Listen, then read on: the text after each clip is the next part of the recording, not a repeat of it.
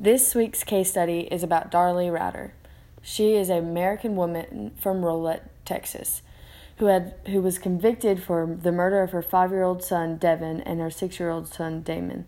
That night, her husband and her and their seventh-month-old baby were sleeping upstairs when the murder happened.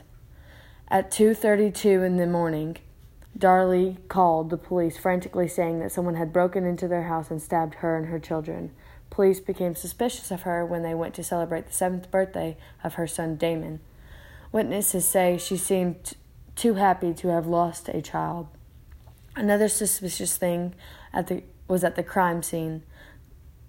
Darlie was cut on her neck in a different way from the boys. It looked like it wasn't life threatening, but the boys had multiple stab wounds that were very deep.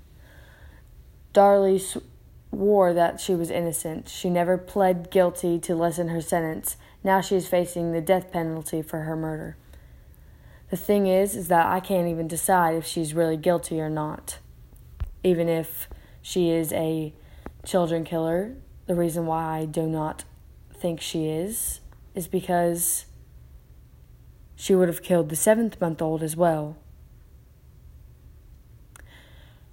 Her motive that the cops think that she had was a financial problem. But babies cost more than six and seven year olds.